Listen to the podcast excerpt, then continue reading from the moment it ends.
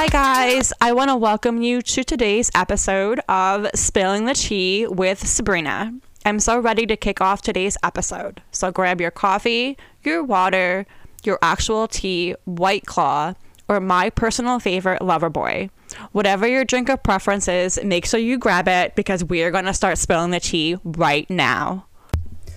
Hey guys, happy Friday or whatever day you are listening to this episode. Uh, if you're not having yourself a day, you probably should. Anyways, we are going to move on to this week's episode about the Casey Anthony document Casey Anthony documentary on Peacock. I feel like everyone has to have a little bit of knowledge or education about Casey Anthony. There's no way that you have not heard about this case back in 20, 2008. Jesus Christ, 2008. What the heck was happening in 2008? Oh my gosh. So let's say I was partying in college, having fun. Meanwhile, back in Florida, Casey Anthony was being accused of murdering her own child. Um, having watched all the news broadcasts and news newspaper articles, because there was actually no social media back then. We didn't have Instagram. TikTok was not a thing. Uh, we had Facebook, but like that really nobody really like broadcasted anything, any news things on Facebook. It's not like what what it was today.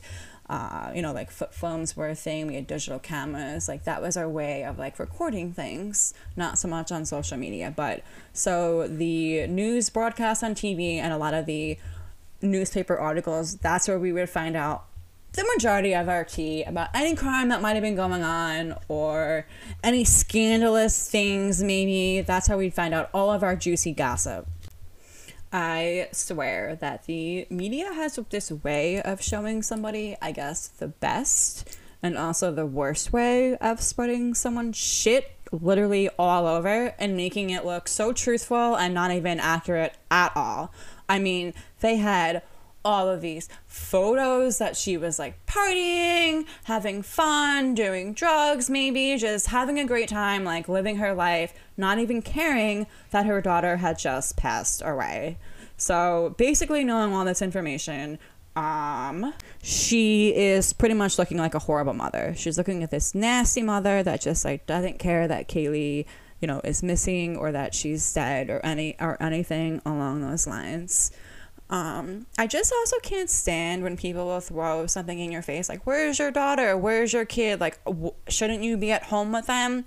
Yeah, they should, but like, hop off their left nut. Obviously, they probably have systems in place at home, such as babysitters or family members that are helping them watch these kids. I mean, they just had a kid for crying out loud. Like, I think that these people are allowed to have a little bit of fun in their life now that we have enough background and education and awareness of what had happened in 2008, um, we're going to flash forward now to 2023 with the Peacock documentary. I'll be honest with you guys. Watching this whole entire case back when it had first happened, I was truly, truly convinced that Casey Anthony, that she actually killed her daughter. She had someone kidnap her and she had someone murder her if she didn't physically do it herself. Just because of the way that she was being portrayed in the newspaper articles and on TV. And I guess on the internet, if you wanted to Google what was happening, that's also another way that we'd be able to find out information. But it's just really, it's just mind blowing that it's really mind mind blowing that um, after watching this, after watching the documentary, there are so many lies that were obviously covered up by her family, especially, which you'll find out more information later on, and also by the media. Again, she was making it seem like she was this not this great mother, like again, going out and partying and staying all up to all nights of the day and like having her parents watch her kid, like just being portrayed as this horrible, horrible mother when we watch the documentary that's not even the case at all. It it's really sad to see that she was wrongly accused of actually killing her of killing her daughter. Which is why we're here guys right? This is why we all logged in today. It's because you want me to spill the tea. Otherwise you would not have pop, you would not have popped into today's podcast. So i'm going to tell you right now she did not kill her child it was her father. I know, fucking mind blowing. I thought the same thing. I was like, eh, I don't think so. Like, why would her dad kill his own granddaughter, right? Like, doesn't make any sense to me. But if you watch the documentary, she goes into horrific details about how she and her brother growing up were sexually abused by her father. Um, so she pretty much describes one situation that would happen, I guess, multiple times throughout her childhood is that her dad would come into her room when she would be sleeping, and if she pretty much neg- not so much neglected, but was not receptive into what he wanted, um, he would physically literally put a pillow over her head and smother her so where she would pass out and then she would not know what's going on but not to the point where she would die right? Because then he'd be accused of murdering his own child. So she talks about that and that's kind of a key element here because of the fact that again you're you have control over the situation. So you're putting a pillow over a child's face so that way they can't have any reaction they can't scream no one can hear them and you can just continue to go about whatever business that you want to go about. I have no tolerance for people like that. Fucking pedophiles, I'm sorry, they deserve they deserve to be in a special place in their own prisons because they are just monsters. That is how I truly feel.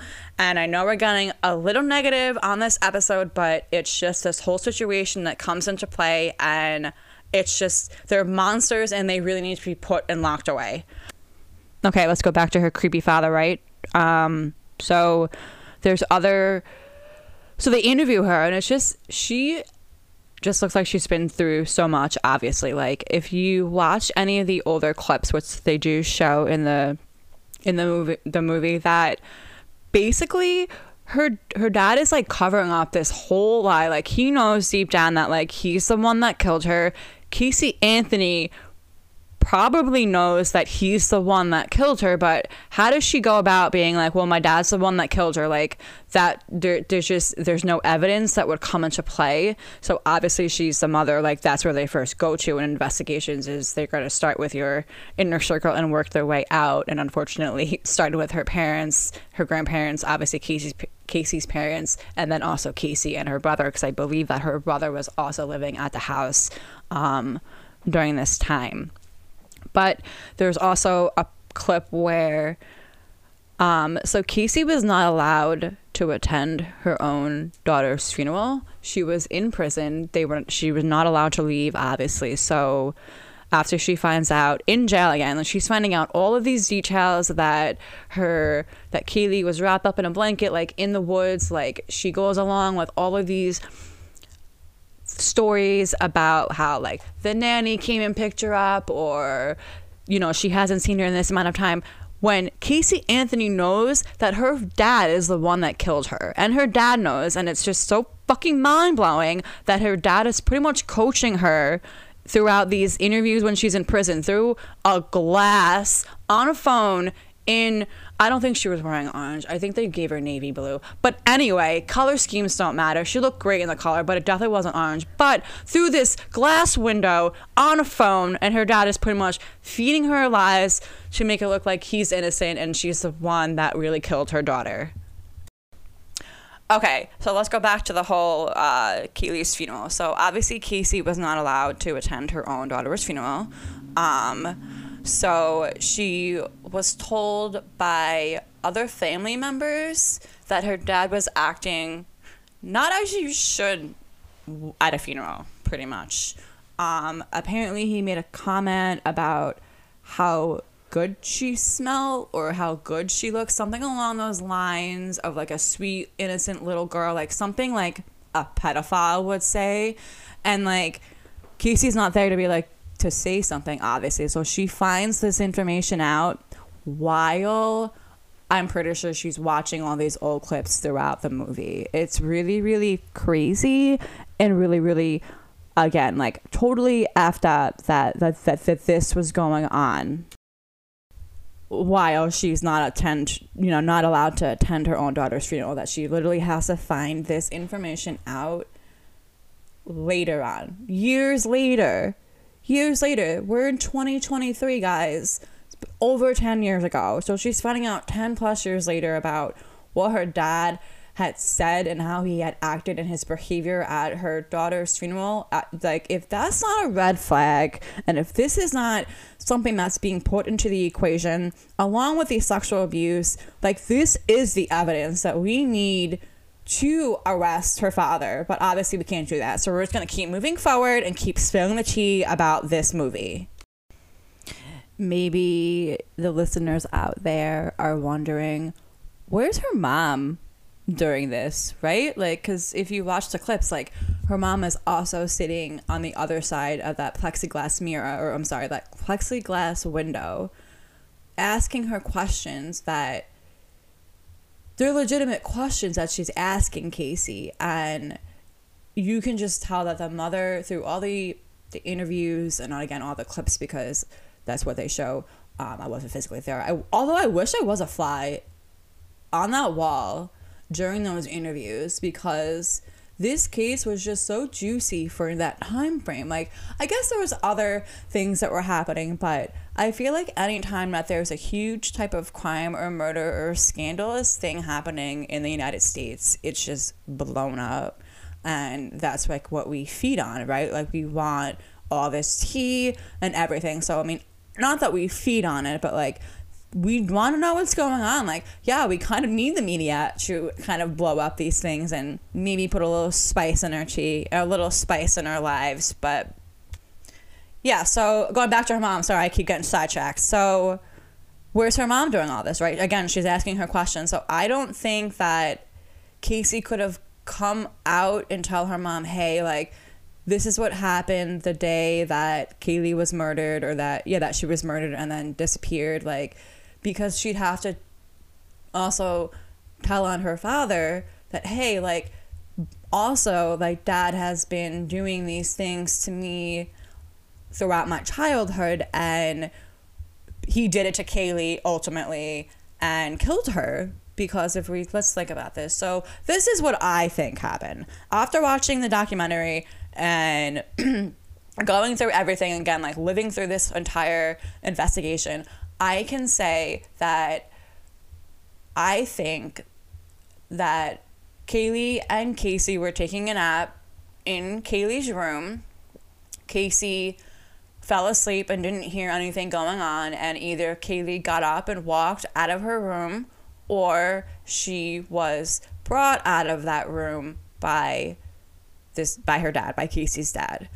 And I think that her dad tried to do something sexual on Caylee, knowing that he got away with doing all these horrible crimes to his own kids throughout their entire lives. Because I believe Casey was in her 20s when she had her child, when she had Caylee. So I think that knowing like she'd have to pretty much tell on her dad that like hey like dad has been doing all these horrible things to me and like this is your decision to either leave him or yeah so again, I so I think that her dad brought her out, brought Katie out of the room, tried to do something sexual with her, smothered her with a pillow, realized that she died because she's like a four year old kid. Like she's not like an adult here. And then I think that he like threw her in the pool that they had because that got into play that she was like wet or so I think that she got thrown in the pool, make it look like a drowning and then they had to like dispose the body right? Because like how are they going to explain a drowning? Like that's going to be called like child services are going to be called on you. Like there's going to be a lot of drastic measures that are going to be taken if there's a dead child in your house. Like everyone's going to like, like manslaughter could be thrown around. Like there's going to be a lot involved. So i feel like her dad i also i want to say that her dad was an ex-cop because the way that he went about all this, the way that he got rid of the body, the way that he like got rid of most evidence, but not really, the way that he handled the police and the way that he knew how to answer questions and tell basically again feed answers to Casey. So he is not like he knew to pretty much do the dirty work and then wash his hands clean and walk away and be like, actually, my daughter did it. Also, also, this is even more crazy. Even more crazy. How can you, as a dad, ultimately say, My daughter killed my granddaughter when you know that you're the one that did it. Like, that is what, like, you're psychotic. I'm sorry. Like, that is above anything that I can ever imagine. Like, that is, like, I wouldn't call it narcissism because it's not, but like that's psychotic. Like you actually need help and you need to go figure it out and not keep bringing down your family into all of this. I have confirmation. My lovely assistant, aka where I get to actually record my podcast, she just confirmed for me that her dad was a ex homicide detective. So again, that really explains how this man can cover up all this evidence can answer all these questions and know how to get through and work the system the way that he wants to. So that'll do, little donkey. Also, maybe was he fired or did he quit? I'm gonna go with fired because he probably knew. No, I'm kidding. Just kidding. Just kidding. I think he quit. I think he quit. Also, also, if this does not scream guilt, well, there's two things that scream guilt here. Um, he also tried to commit suicide in 20, I don't know why I keep saying 20, 2009. Um, let's do a timeline here real quick. So Casey Anthony was accused in May of 20, 2008. Again, I keep doing it. I don't know why. In 2008, of killing her of killing her daughter. A year later, maybe 2009, maybe six months later, Dad is now trying to kill himself and if that doesn't scream guilt, like I don't know what does. Second, the also the other thing that screams guilt is that there's an interview, there's another clip where I don't know if it's me, it's got to be years after because Casey doesn't speak to her family anymore. This entire situation has really just divided her, especially because she knows deep down is her dad is the one that killed her daughter ultimately. But in this interview, her dad is broadcasting to everyone on this TV show where there's millions of people also watching it at home that he's ultimately so sorry for all of the damage and all of this issues that he has caused. Oh my god, what the hell? Anyway, so all these issues that he has caused his family and hurt and everything that goes along with it. Well, of course, you have all this guilt on your shoulders because you know that your daughter didn't kill her daughter. You know that you're the one that did it. And I don't even think that we can go back and no because Casey's already served her time. So I don't think that that we can go back and actually accuse her father of being a murderer. So yeah, he he quit, right? Let's go back. So he quit the ex homicide detective job and then became a murderer ultimately. That's so you jump from one career to the other one, but like I don't know if murdering is a career, really. Uh, but anyway, so he's ultimately sorry for all this pain and hurt that he's caused his family. Well, how about this guy? Why don't you man up and go to the police and say, you know what, I am the one that did it, and it wasn't my daughter, it was me, and I'm the one that really needs to be locked away. No, because he won't do that. Because he's not. A, he will not ever stand up and do that. And because I feel like he's already put his family through all this, all of this, stuff, all of this pain again. But I don't know. I, I think it'd be pretty juicy if this man came forward and said something and said, you know, I am the one that killed my my my granddaughter and my daughter was not the one but that that's gonna happen on his deathbed if anything Okay, so she was acquitted of the murder charges of killing her daughter. Um, she served three out of the four years and released on good behavior. Oh my god, Pickles, you're being so cute right now. Oh, you're making an appearance too. Oh my god, you're so cute. Sorry guys, I had a cat distraction. I'm not even a cat person, more of a dog person, but this these cats are really cute. Anyway, um so going back to Casey Anthony, I feel like you like even though she was acquitted, like she did her time, like you you can close that chapter but like ultimately she lost her daughter. She couldn't go to her daughter's funeral. Uh, she was sexually abused by her father. Her father killed her daughter. Her mom probably has no fucking clue that like any of this has happened until after all this stuff is coming out. Um, and if you just like Casey Anthony, like, unfortunately, her name is now smeared through through all of this and when you think of Casey Anthony you think oh my god it's that mom that that killed her daughter. That's ultimately what you think of. You don't think of this person that went through all of this hell and back doesn't speak to her family lost her daughter pretty much everyone around her is ultimately dead because she doesn't talk to anyone anymore and and her life pretty much was just changed in a drastic way.